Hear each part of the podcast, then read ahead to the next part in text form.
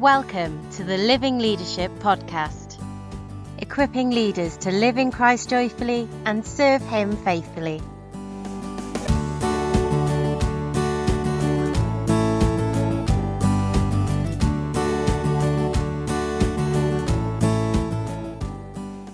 Today's episode, we're delighted to bring you audio from 2010's Pastoral Refreshment Conference, where Dick Dowsett brought a series of messages on Philippians and joy in the Lord.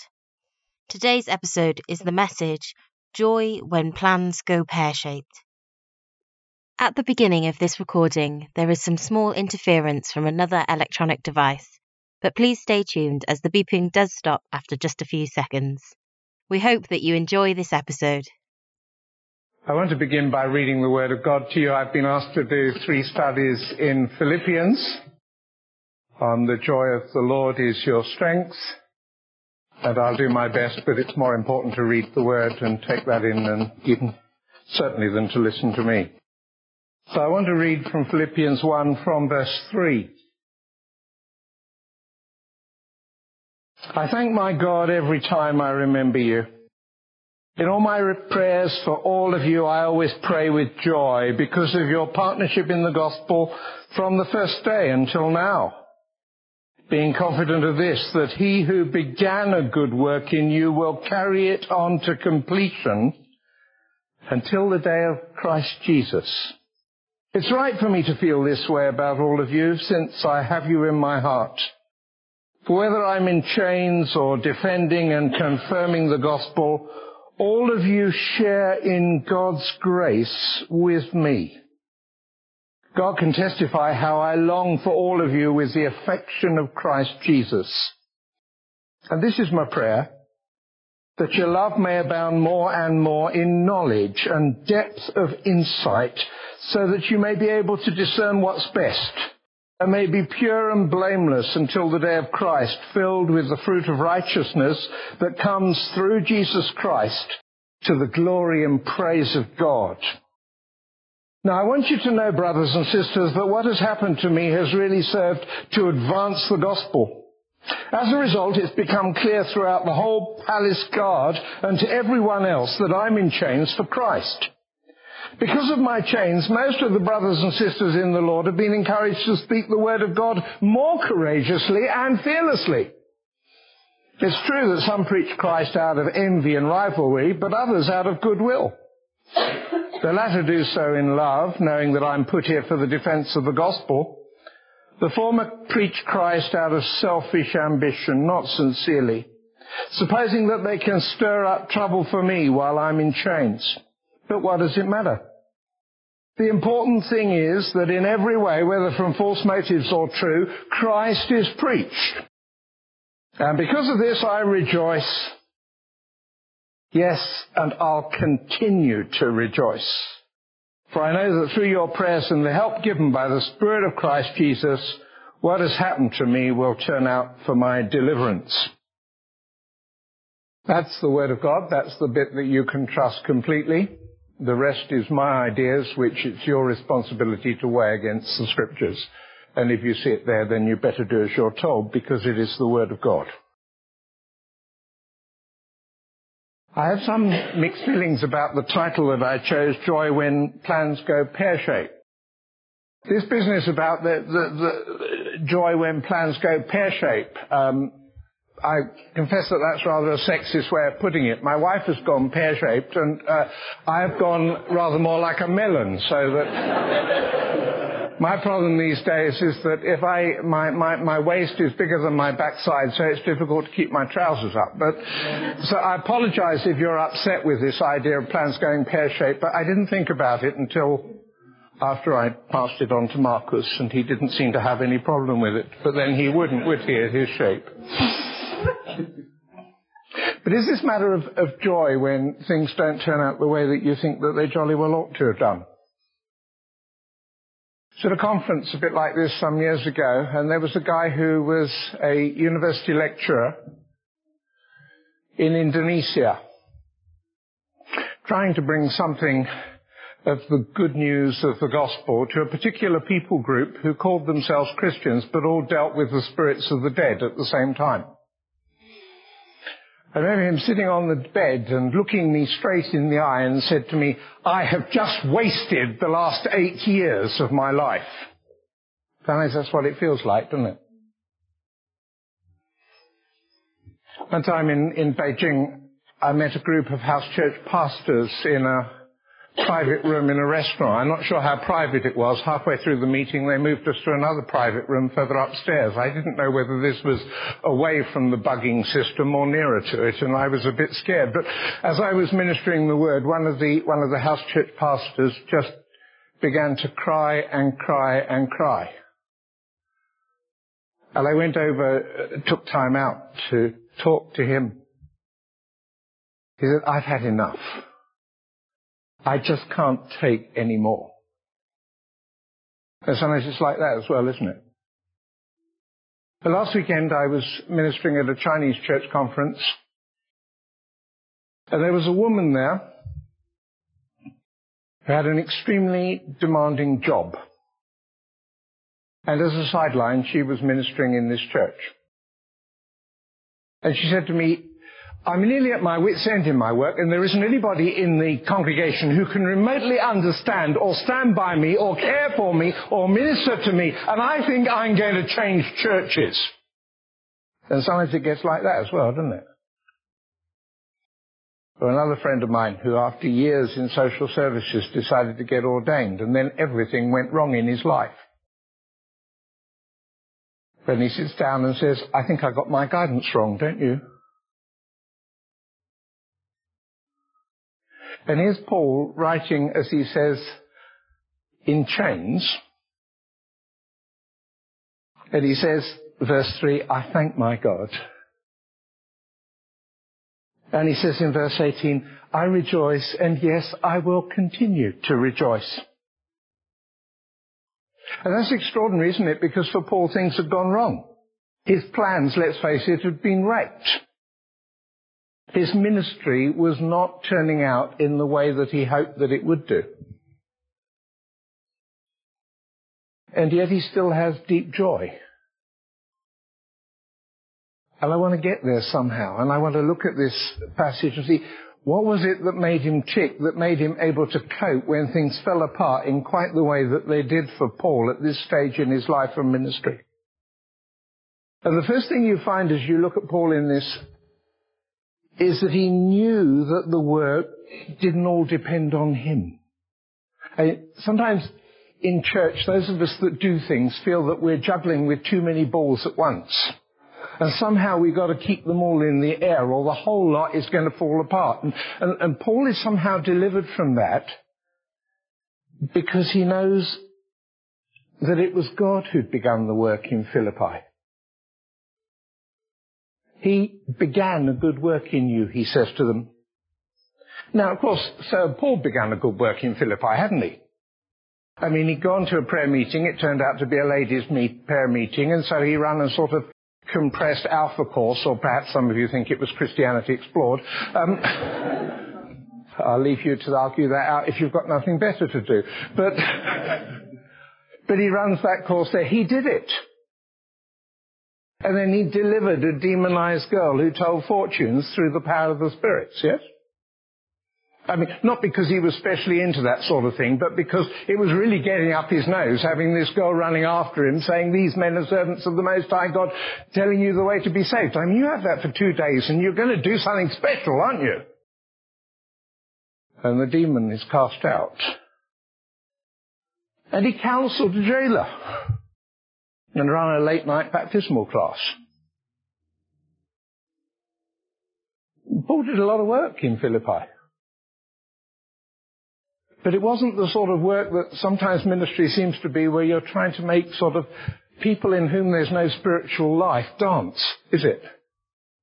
This was, this was work that, where God switched them on. God switched on Lydia and, and, and she could listen in the sense that you long that people will listen when you're preaching. And when he says in the name of Jesus, come out, she was delivered from the demon. And I mean, let's face it, that, that business in the prison in Philippi, it was a total set up job, wasn't it? I mean, you know, here's Paul sort of suddenly, you know, deciding he's going to sing all the Kendricks he knows in the middle of the night. and the jailer's listening, and everybody's listening, and then the Lord really shakes everybody up in a big way. And you've got a suicidal jailer asking just the right question at the right time. What must we do to be saved? I mean, people don't do that every day, do they? But when God set it up, it's absolutely amazing. And Paul acknowledges that it was a set up job by God. He had done all these things. And he says, that work in Philippi, it's God's work, not mine. Now, yes, it's yours, but it's God's. And it's, it's, it's this same model that you get all through the scripture of that, that those of us that are parents understand when you have a small child that says, please may I help? And your heart sinks. and they have such a wonderful sense of achievement that has stretched your patience to the limit.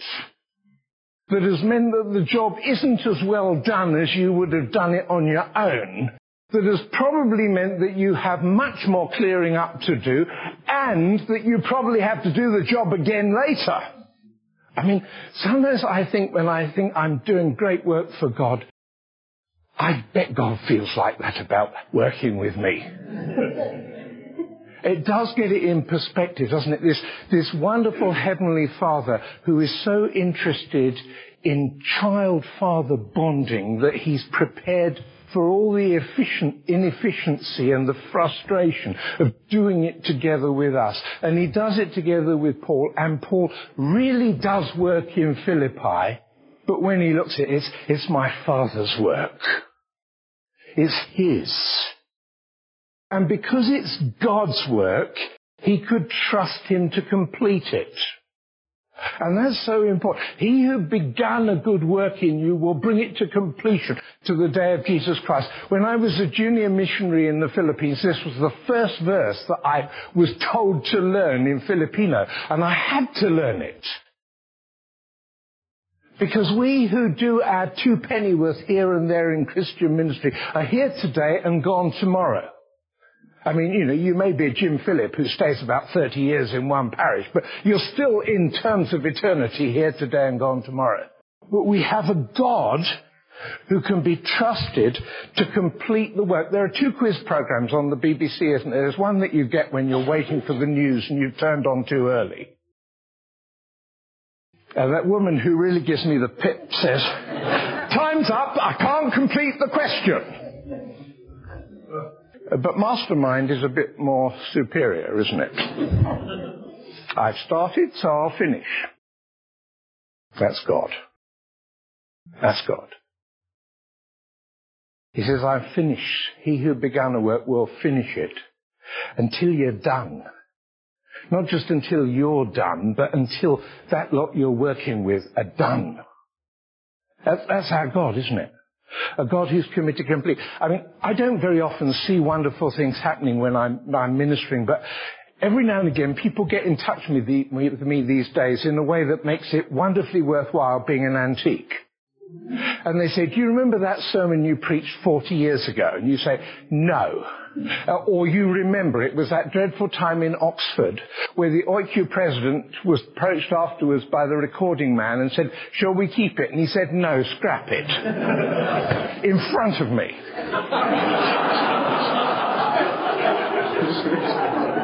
and then somebody gets in touch 40 years later and says, do you remember that sermon? You thought, could I forget it? he says, that's when I began my Christian life. Let me tell you what God has done since. Now, now, seriously, this is, this is what we're about. You can't finish the work. You're a little boy working with a Heavenly Father, a wee lass working with a Heavenly Father.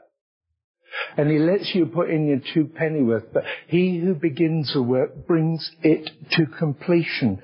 We can't do these things. You don't need to act as though you've got to. That's God's job. It's not part of your job description to finish the work. It cannot be. We don't last long enough. We haven't got the energy. The other thing you notice in terms of it's God's work is because it's God's work, Paul could trust him to mobilize others. I often come back to the Elijah syndrome. You know, I mean, Elijah after he's just had that really fantastic success when he's called down fire from heaven and it worked. You know, you don't do it every day, do you? You've suddenly seen a fantastic answer to prayer. And then a woman, granted it's a powerful woman, says, you've had it, mate. And he goes running away, and even after he's been fed with angel cake and been given a good night's sleep by an angel, he still says to the Lord, I'm the only one left and they're going to do me in. And God comes and whispers in his ear and still he says, I'm the only one left and they're going to do me in. You get that sort of Elijah syndrome anyway? It's interesting, I think Paul did. You look at chapter 2 and verse 21, and he says, For everyone looks after their own interests, not those of Jesus Christ. I mean, it's the most horrible verse describing New Testament Christianity, isn't it? They're all selfish. And Paul's almost at an Elijah moment there, it seems to me. But actually, when he stops and reflects, he knew, knew that God had given him partners in Philippi. Partnership with the locals from day one of his time there. He could never say in Philippi, I've got no one to share with. I've got no one to do it with. You know, I mean, Lydia wouldn't take no for an answer. She said, you're going to make my home the base for your mission, aren't you? And it's translated. She wouldn't take no for an answer. She got people that she belonged with. It always used to worry me when I met missionaries who said, there's no one I can have fellowship with here. And all they meant was, there's no one like me.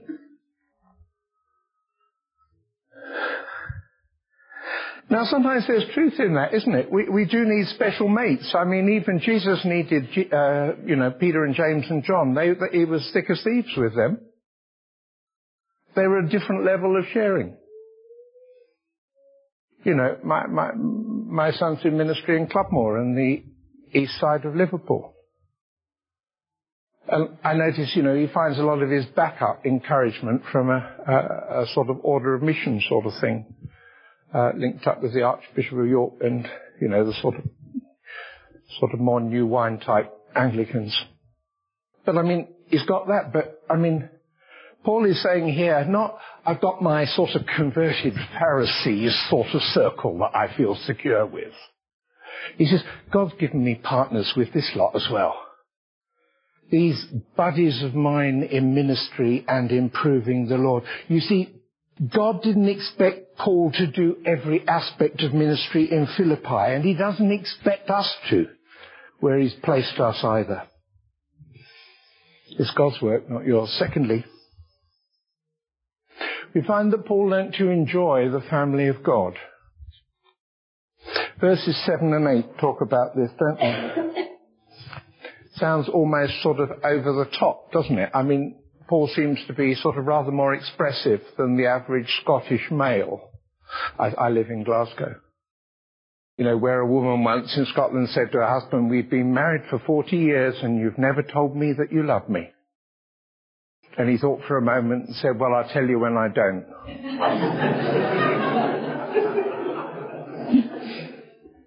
but Paul's not like that. He's sort of, you know, a bit more heart on his sleeve, isn't he? Talks about the way he feels for them in verse 7. Talks about, I long for all of you with the affection of Christ Jesus. It's interesting, isn't it? He's a man who was raised not to share anything important with women, but he enjoyed partnership in ministry with Lydia.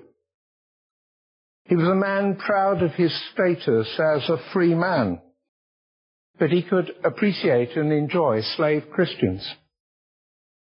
He was a man who was once Pharisaically Jewish, who could do the work with a Greek, or maybe he was an Italian who'd beaten him up in prison. That's magic, isn't it? I mean, Holy Spirit magic, magic in the sense that C.S. Lewis uses it. It is, it is just quite extraordinary. Uh, and so you find that Paul gives his heart to these Greeks in, in Philippi. Now that's very risky, isn't it, to give your heart to people? And, and Paul found it, it risky, and I mean, 2 Corinthians just aches with his hurt at the way that he does this and they don't respond. For example, 2 Corinthians chapter 6 and verse 11. We've spoken freely to you Corinthians and open wide our hearts to you. We're not withholding our affection from you, but you're withholding yours from us. As a fair exchange, I speak to you as my children. Open wide your hearts also. He didn't feel specially loved. But he gave himself in love for these people. But at Philippi, he gave himself in love and, and out of it came joy, didn't it? Not only joy, but help money as well, actually. But real help, I mean, real bonding, real, real, real familyness. I mean, these are extraordinary things that happen. I can remember when a Chinese orphan in the Philippines gave his first month's salary to pay for my son's medical things when he was fighting for his life in a hospital in Manila. I mean, how could somebody do that? It was this sort of Holy Spirit sort of love bonds that came. And this happened for Paul in, in, in, in Philippi. Now, of course, familyness is threatened the Lord gives it and the devil tries to take it away. So that in chapter 4 you've got a problem in the church with Euodia and Syntyche and that's just not being able to get on. They're sisters. They're being used of God but they can't get on. It is contested. But familyness is a Christian given. There's a friend of mine in Beijing who is one of the most powerful businessmen I know. He's recently been headhunted by four different Fortune 50 companies in the world.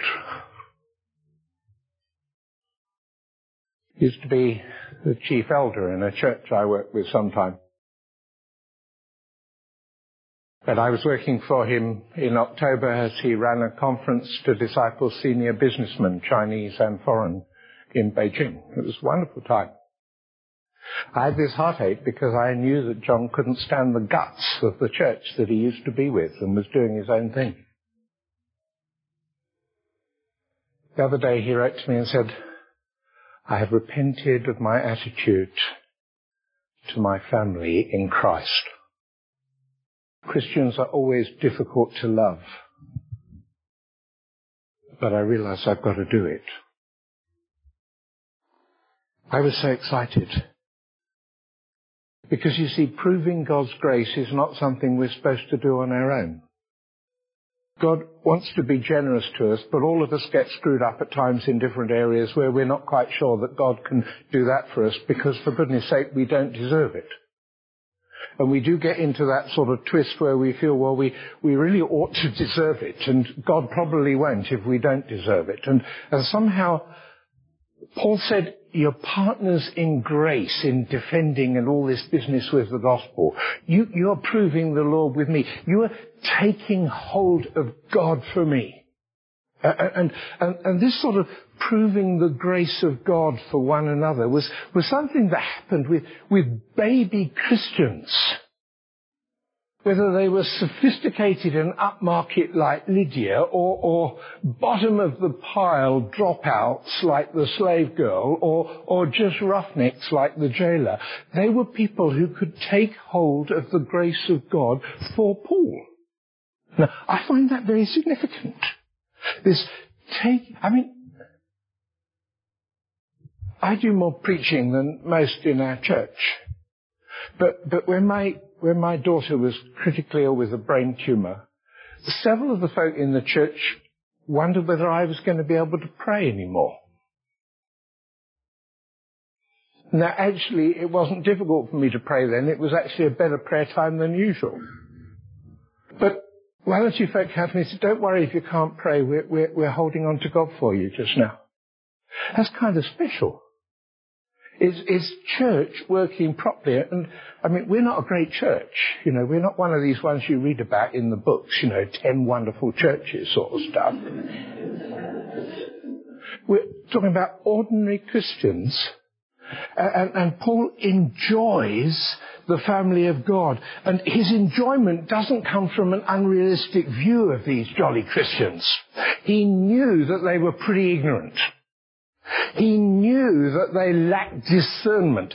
He knew about their impurity and their failure to be holy.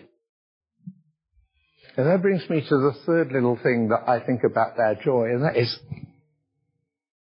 he didn't despair about their immaturity. He prayed for their growth. There is something difficult about working with Christians who haven't got their act together, isn't it? I mean, because, you know, every now and again we pretend we're not part of that lot. uh, and he doesn't despair. He still gives himself to them, but it's not, it's earthed. It's realistic. I'm going to pray that God will do something special for this lot. And, and I love the way that he prays in verses 9 to 11. He prays for more love for them. This is my prayer that your love may abound more and more in knowledge and depth of insight. It's a funny sort of phrase, love with knowledge and depth of insight. It's not the sort of things you think about always in relation to boom, boom, boom type love, is it? But he prays for more love so that they will want to know more about this God and please him, isn't it? That's this. Your knowledge will grow. Every now and again, don't you, you meet, meet somebody who's become a new Christian and they can't put the Bible down, you know, and you think to yourself, cool, I wish I could get that back. You know, but this sort of avid reading and excitement of it. I mean, my, my, my one of my grandchildren has just learnt to read, and he's he's so excited and almost compulsive about it. And and and uh, Rachel said he, he's read the children's Bible from cover to cover. He's so excited about it. Now his his younger sister said, oh, "I don't want another Bible story." he said, "Yes, it's good," and and it's just so exciting when you see people, whether they're little or big, that that suddenly get excited I love the Lord. I just want to find out more. Don't you reckon? But then he says, I don't want you just to find out more. I want you to work out how this practically, how this practically applies to their lives in terms of God's will. The love that leads to depth of insight. Years ago, Rose had the joy of leading a Filipino woman to the Lord, uh, who in the Philippines had attempted and botched an abortion with a violent partner who subsequently left her. There's no legalized abortion in the Philippines, so it was botched and the baby was born and became a constant reminder of guilt to her until almost with a Bunyan-like experience, she had the bundle on her back roll down the hill as she came to Christ. A little after that, she got some work, and she said, um, "She said, this is this is my salary. Um, could you put it to something so some other, other people could find Jesus as well? She said, I read somewhere in the Bible about first fruits, and I think probably this is it, isn't it? He thought, stow me. I mean, really, stow me, you know. And you see, and I mean, when I went to Asia, I, I panicked because I realized I couldn't afford to get sick for the first time in my life. You know, there's no NHS. And whatever you think about it, it's jolly good when you get sick and you haven't got any money.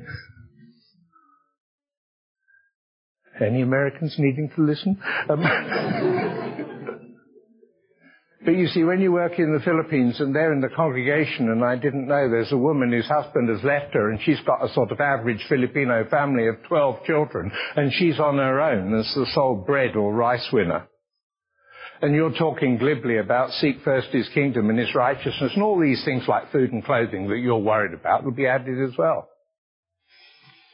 And you watch absolutely gobsmacked as the Lord makes her see how it works in her life. Yeah? It's sort of love of the Lord that leads to insight. Do, you know? Or you get there a bit further back. Uh, when I when I was a, a, a wee boy, I, I, I led a parish mission in Bootle. Church called St. Athanasius with its motto Contra Mundum, which the oldies can laugh about and the younger ones that didn't do Latin. It's against the whole world. and good grief. And there was this plumber who became a Christian and, and, and, and he wasn't quite sure that anything had changed since he'd become a Christian, but he said, uh, but I do want my mum to become a Christian as well. I thought, well, that was quite an interesting change. And then he said, um, I go to work, they tell all these blue jokes. And he said, uh, I don't like them anymore. I don't, but I don't know what to do. You see, you love the Lord, but you don't know what to do. And he's saying, well, I want that sort of love that's going to think it through until I get the insight. I can see how it's going to work.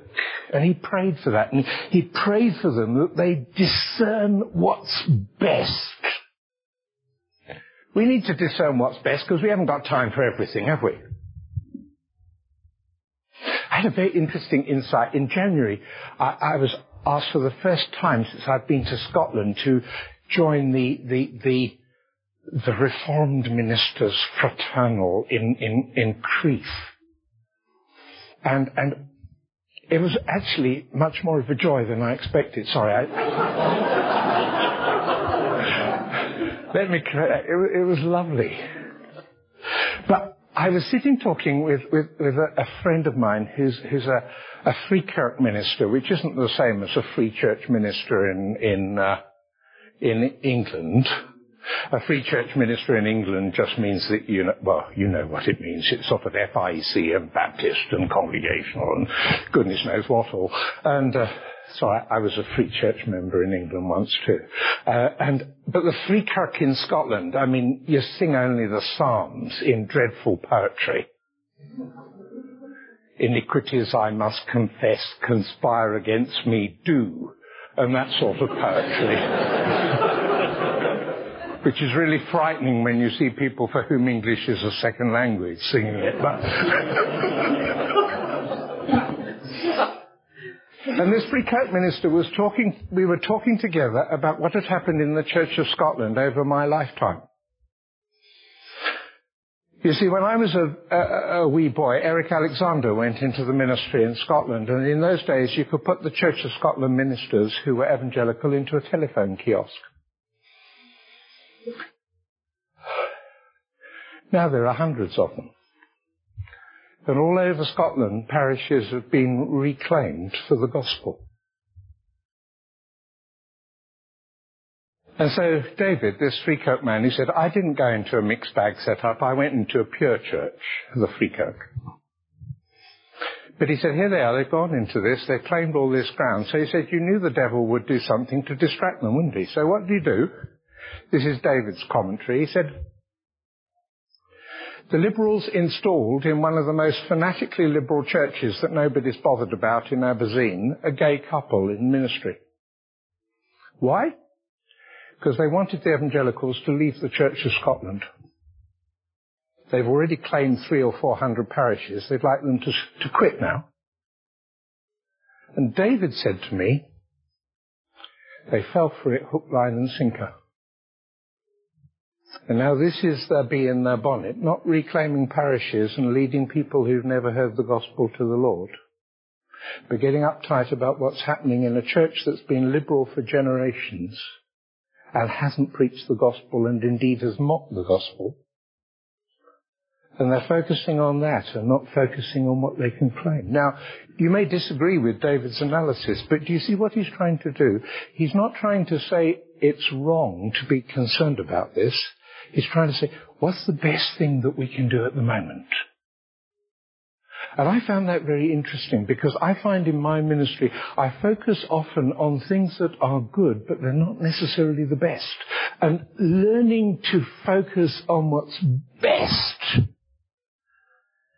is recognizing that the devil can sidetrack us. But learning to focus on what's best is in the little things as well, isn't it? Not just the big questions of guidance.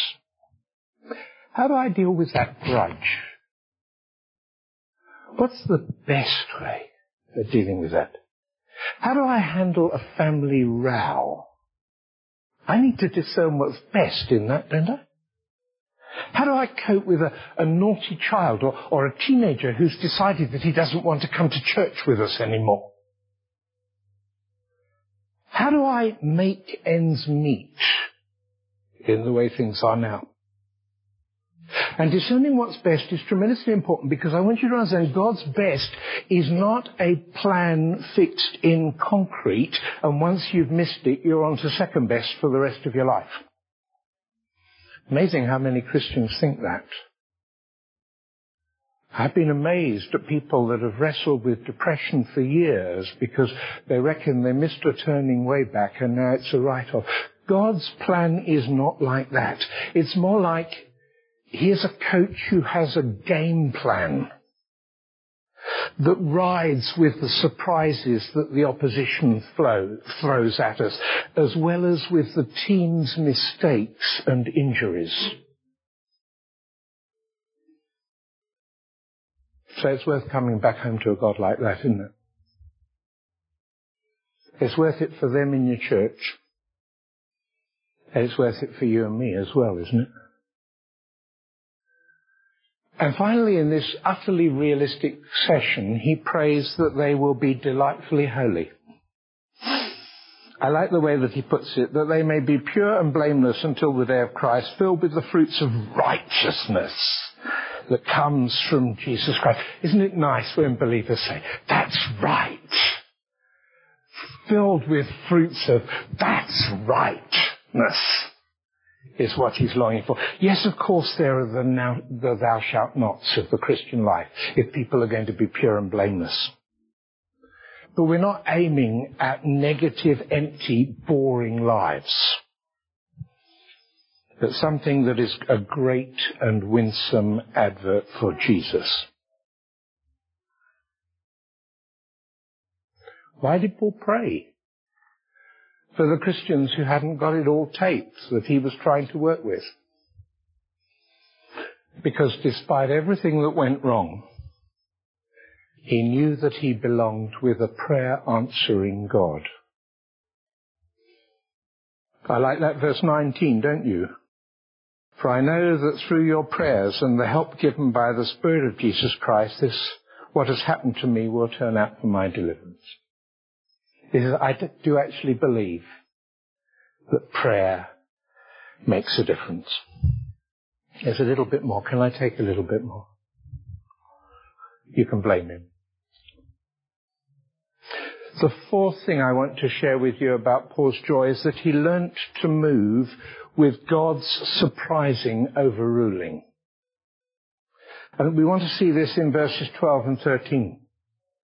I was a young man, I was brought up on the King James Version, and uh, when I studied theology at Cambridge, they did the RSV, so I read the King James Version for my quiet time because that was spiritual, and I read the RSV when I was studying liberal theology. Uh, but the King James Version says, all things work together for good for them that love God, who are called according to his purposes.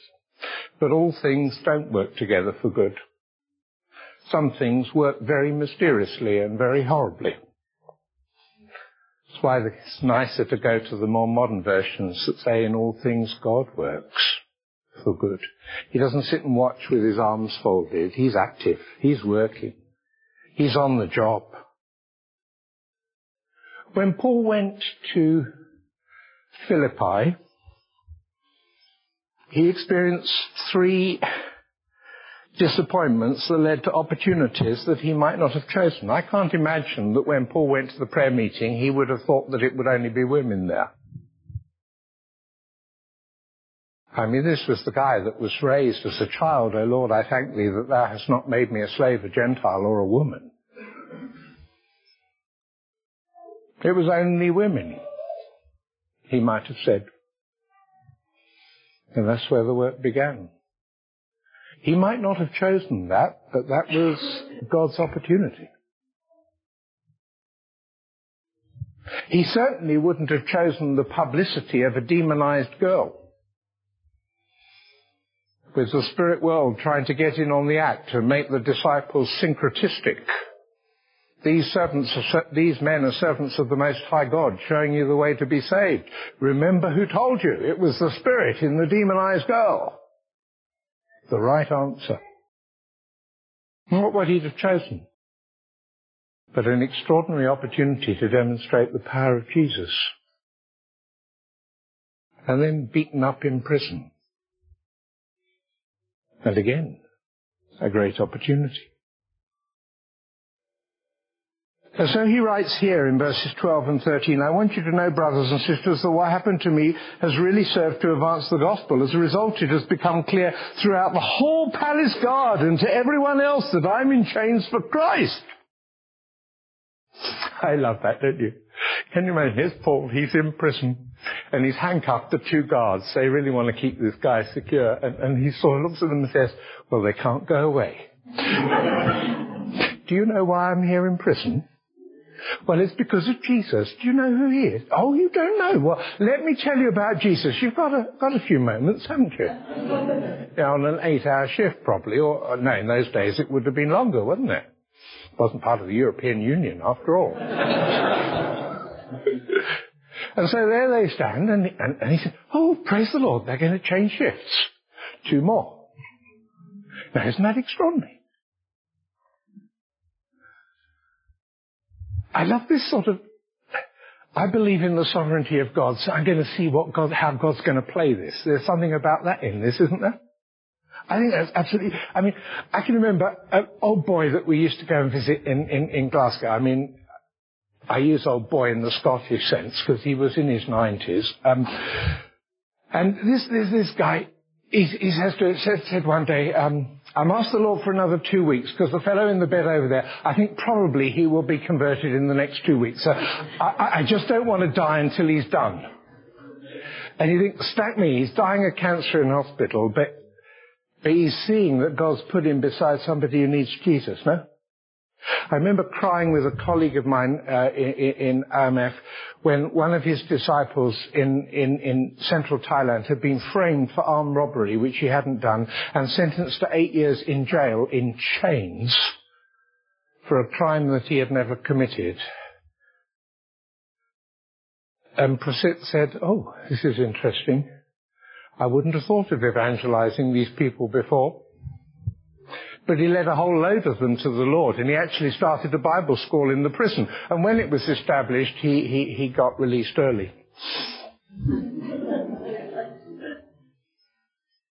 I think of a former colleague of mine working in Shanghai, and he said, I used to think that Chinese officials were an absolute pain. They took so much time, and they were keeping me away from the work.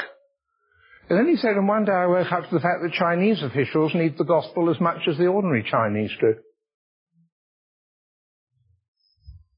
There is a right and a wrong way to say to God, why did you allow this to happen, isn't there?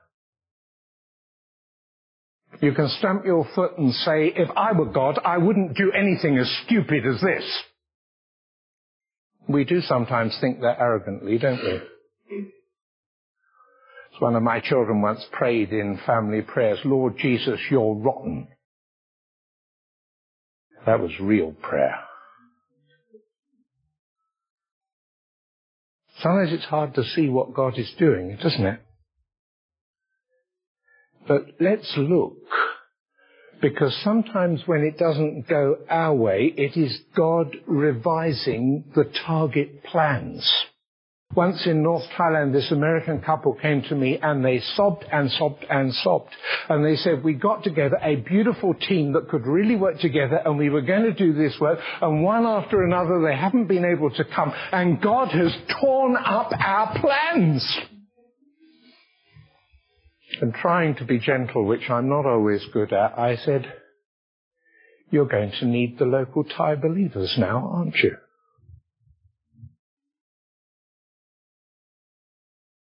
It was a different strategy. But this was what God was doing here. He also not only learnt that he could move with God when from his agenda it hadn't worked, but that he, he realized that in the agenda that he had, that he wasn't actually indispensable. He says, do you know, he says, God can use the locals as well. And, and that was an amazing thing. Because of my chains, most of the brothers and sisters in the Lord have been encouraged to speak the word of God more courageously and fearlessly. I like that. When I was a junior missionary in the Philippines, supposed to be learning how to speak the language, they sent me down to work amongst farmers and fishermen because they they didn't have any education, so they couldn't speak the language of education in the Philippines, which is English. So, you know, if I'd been in Manila and I'd said, what is this in Filipino, they'd have replied in English, let me explain. Where, where I was learning it, I would say, what is this in Filipino? And they would reply in Filipino, it's a what's it or a thingamajig. So you didn't know anymore, but at least you were still speaking Filipino. And I had a very competent, what in those days was called senior missionary. It was a sort of, you know, like assistant minister as opposed to associate and, and, uh, and senior minister or, or, or, or if you can think Anglican, you know, sort of vicar and junior curate. Anyway, the senior minister was rather competent at everything. And I can remember we used to visit this, walk across the rice fields on these dreadful, very slippery, muddy pathways that were about as wide as my foot with sort of stinking mud on either side. It's quite a challenge. And you get there and you sit down in this farmhouse and he always used to say to this old farmer, will you, pray, will you read the word? You see, oh no, he said, my eyes are, are too dim. I cannot. Said, well, would you pray? No, no, you pray so much better. And then one day the senior missionary was sick. So I went on my own. I mean, my Tagalog at that stage was awful. I once told a congregation of old women and young people, you must give birth again. This is the only way you're going to get saved.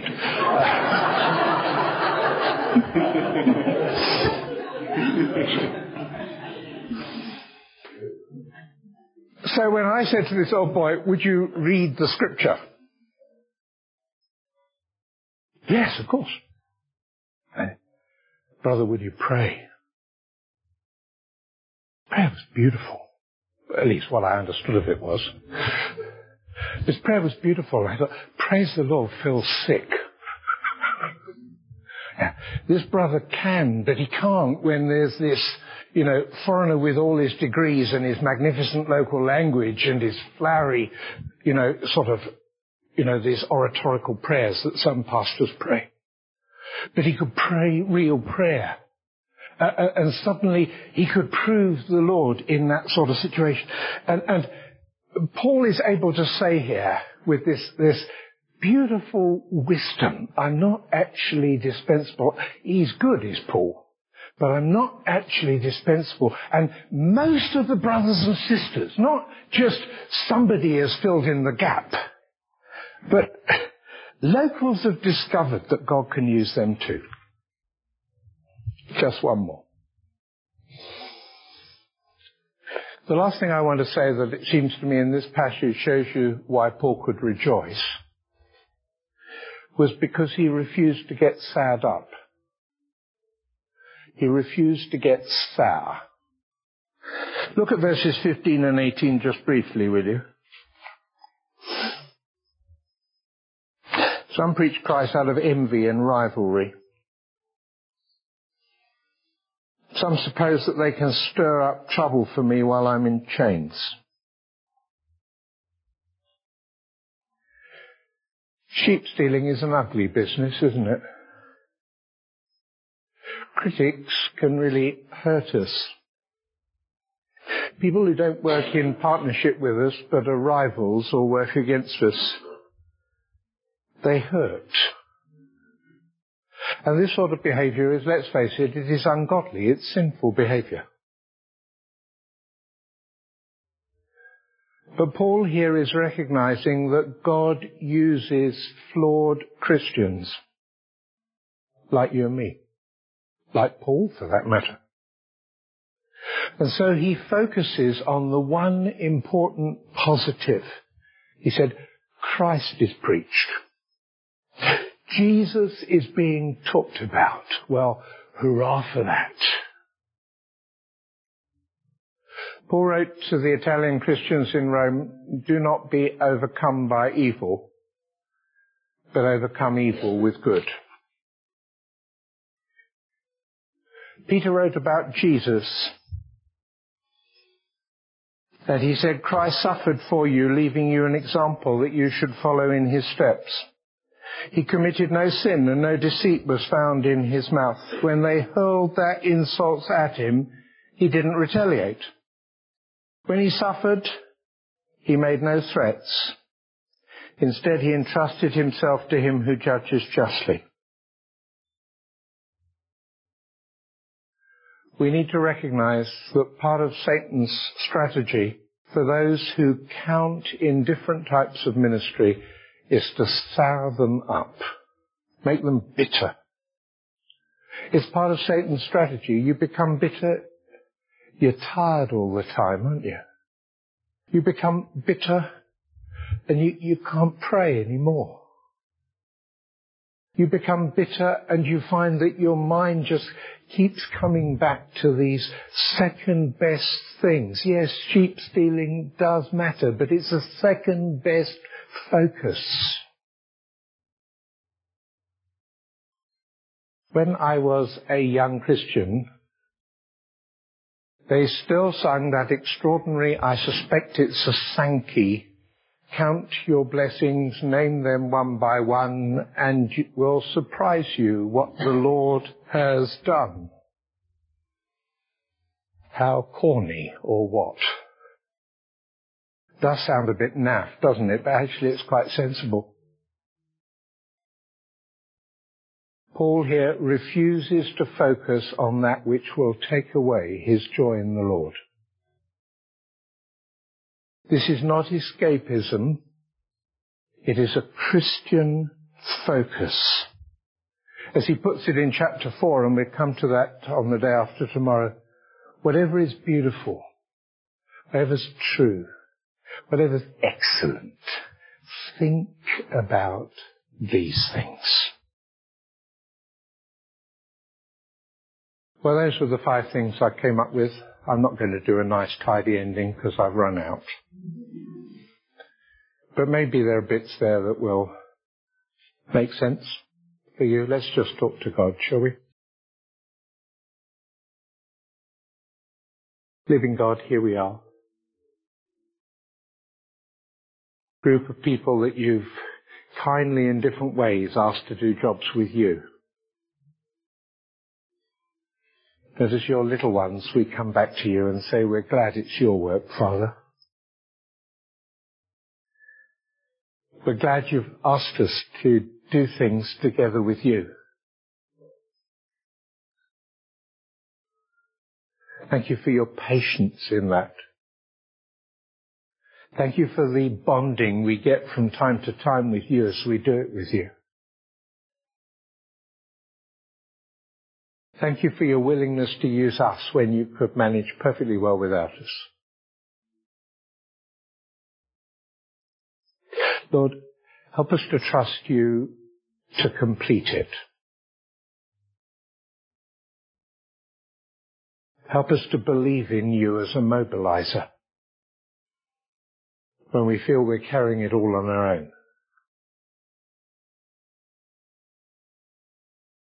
Lord, we thank you that as we come here together, you've made us part of your family where we can give ourselves to one another. Give us the courage to do that.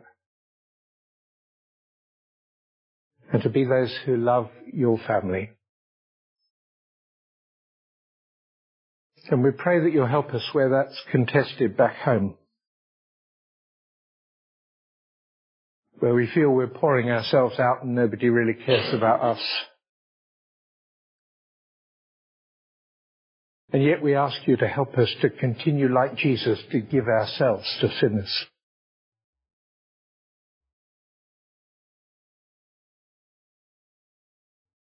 Lord, there's lots that's not right with our churches. Lots that's disappointing. but we are so glad that you've opened the door for us to talk to you about it.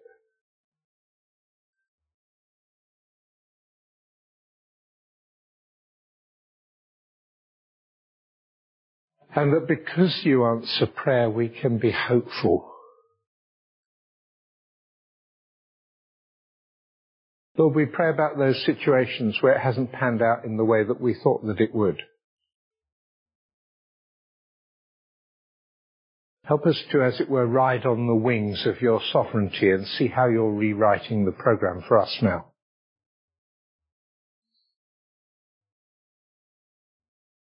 Help us to believe that you have not been beaten by what's gone wrong. And to be able to get with your new agenda. And lastly, Lord, we pray about those situations where it gets on top of us and we just get angry and fed up with people.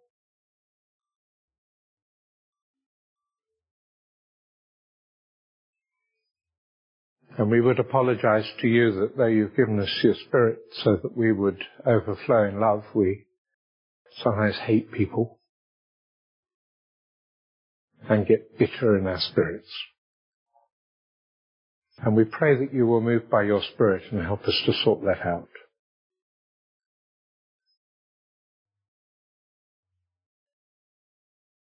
And in all of this, Lord, we bow before you as those your little children who so need you. We don't come as those who have any right to anything. You don't owe us anything, Lord. But you invite us to prove your grace. And we pray that even in this time together, you will help us to take hold of you for one another and prove you in that way. For Jesus' sake. Amen. Thank you for listening to the Living Leadership Podcast. We hope what you've heard today spurs you on in your walk with the Lord. If you're encouraged by today's episode, consider sharing it with a friend or colleague, or leaving a review on your podcast app to help others find us. If you'd like to engage further with us on anything you've heard today, we'd love to hear from you. You'll find us on any major social media platform at Living Leaders or visit our website www.livingleadership.org where you'll also find more support and resources to help you live in Christ joyfully and serve Him faithfully. God bless.